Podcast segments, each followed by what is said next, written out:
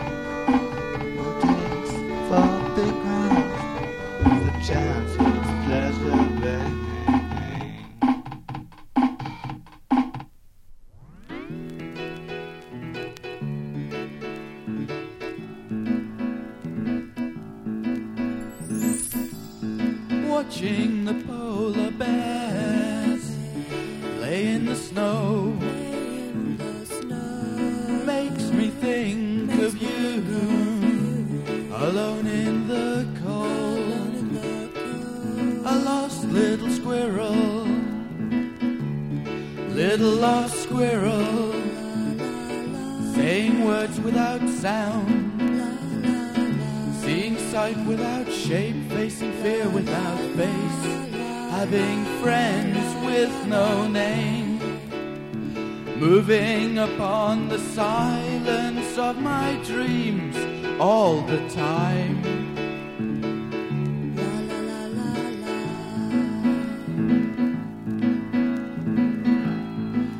Watching the polar bears lay in the snow makes me think of you alone in the cold. A lost little squirrel, little lost squirrel, saying words without sound, seeing sight without shape, facing fear without face, having friends with no name moving upon the silence of my dreams all the time.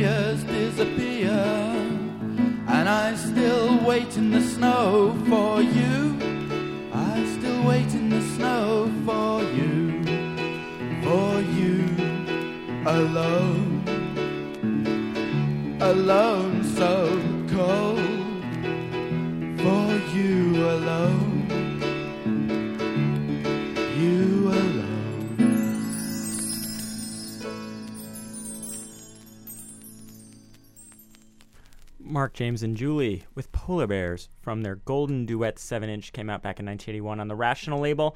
Yes, we heard another track off of it only a few weeks ago here on the Choking on Cufflinks podcast, hosted at WFMU.org. Um, but I got a really nice request for it. And uh, if you do send in a, a, a really, really nice request for something as obscure as that, I will try to get around to play it. Michael G at WFMU.org, or else uh, you can leave a comment on the playlist page, or else on my Facebook group page for Choking on Cufflinks, uh, and I will, will attempt to respond and play the request if it's something as obscure and interesting as that. Uh, before that, Floating di Morel from Germany, Votings for Pig Roast.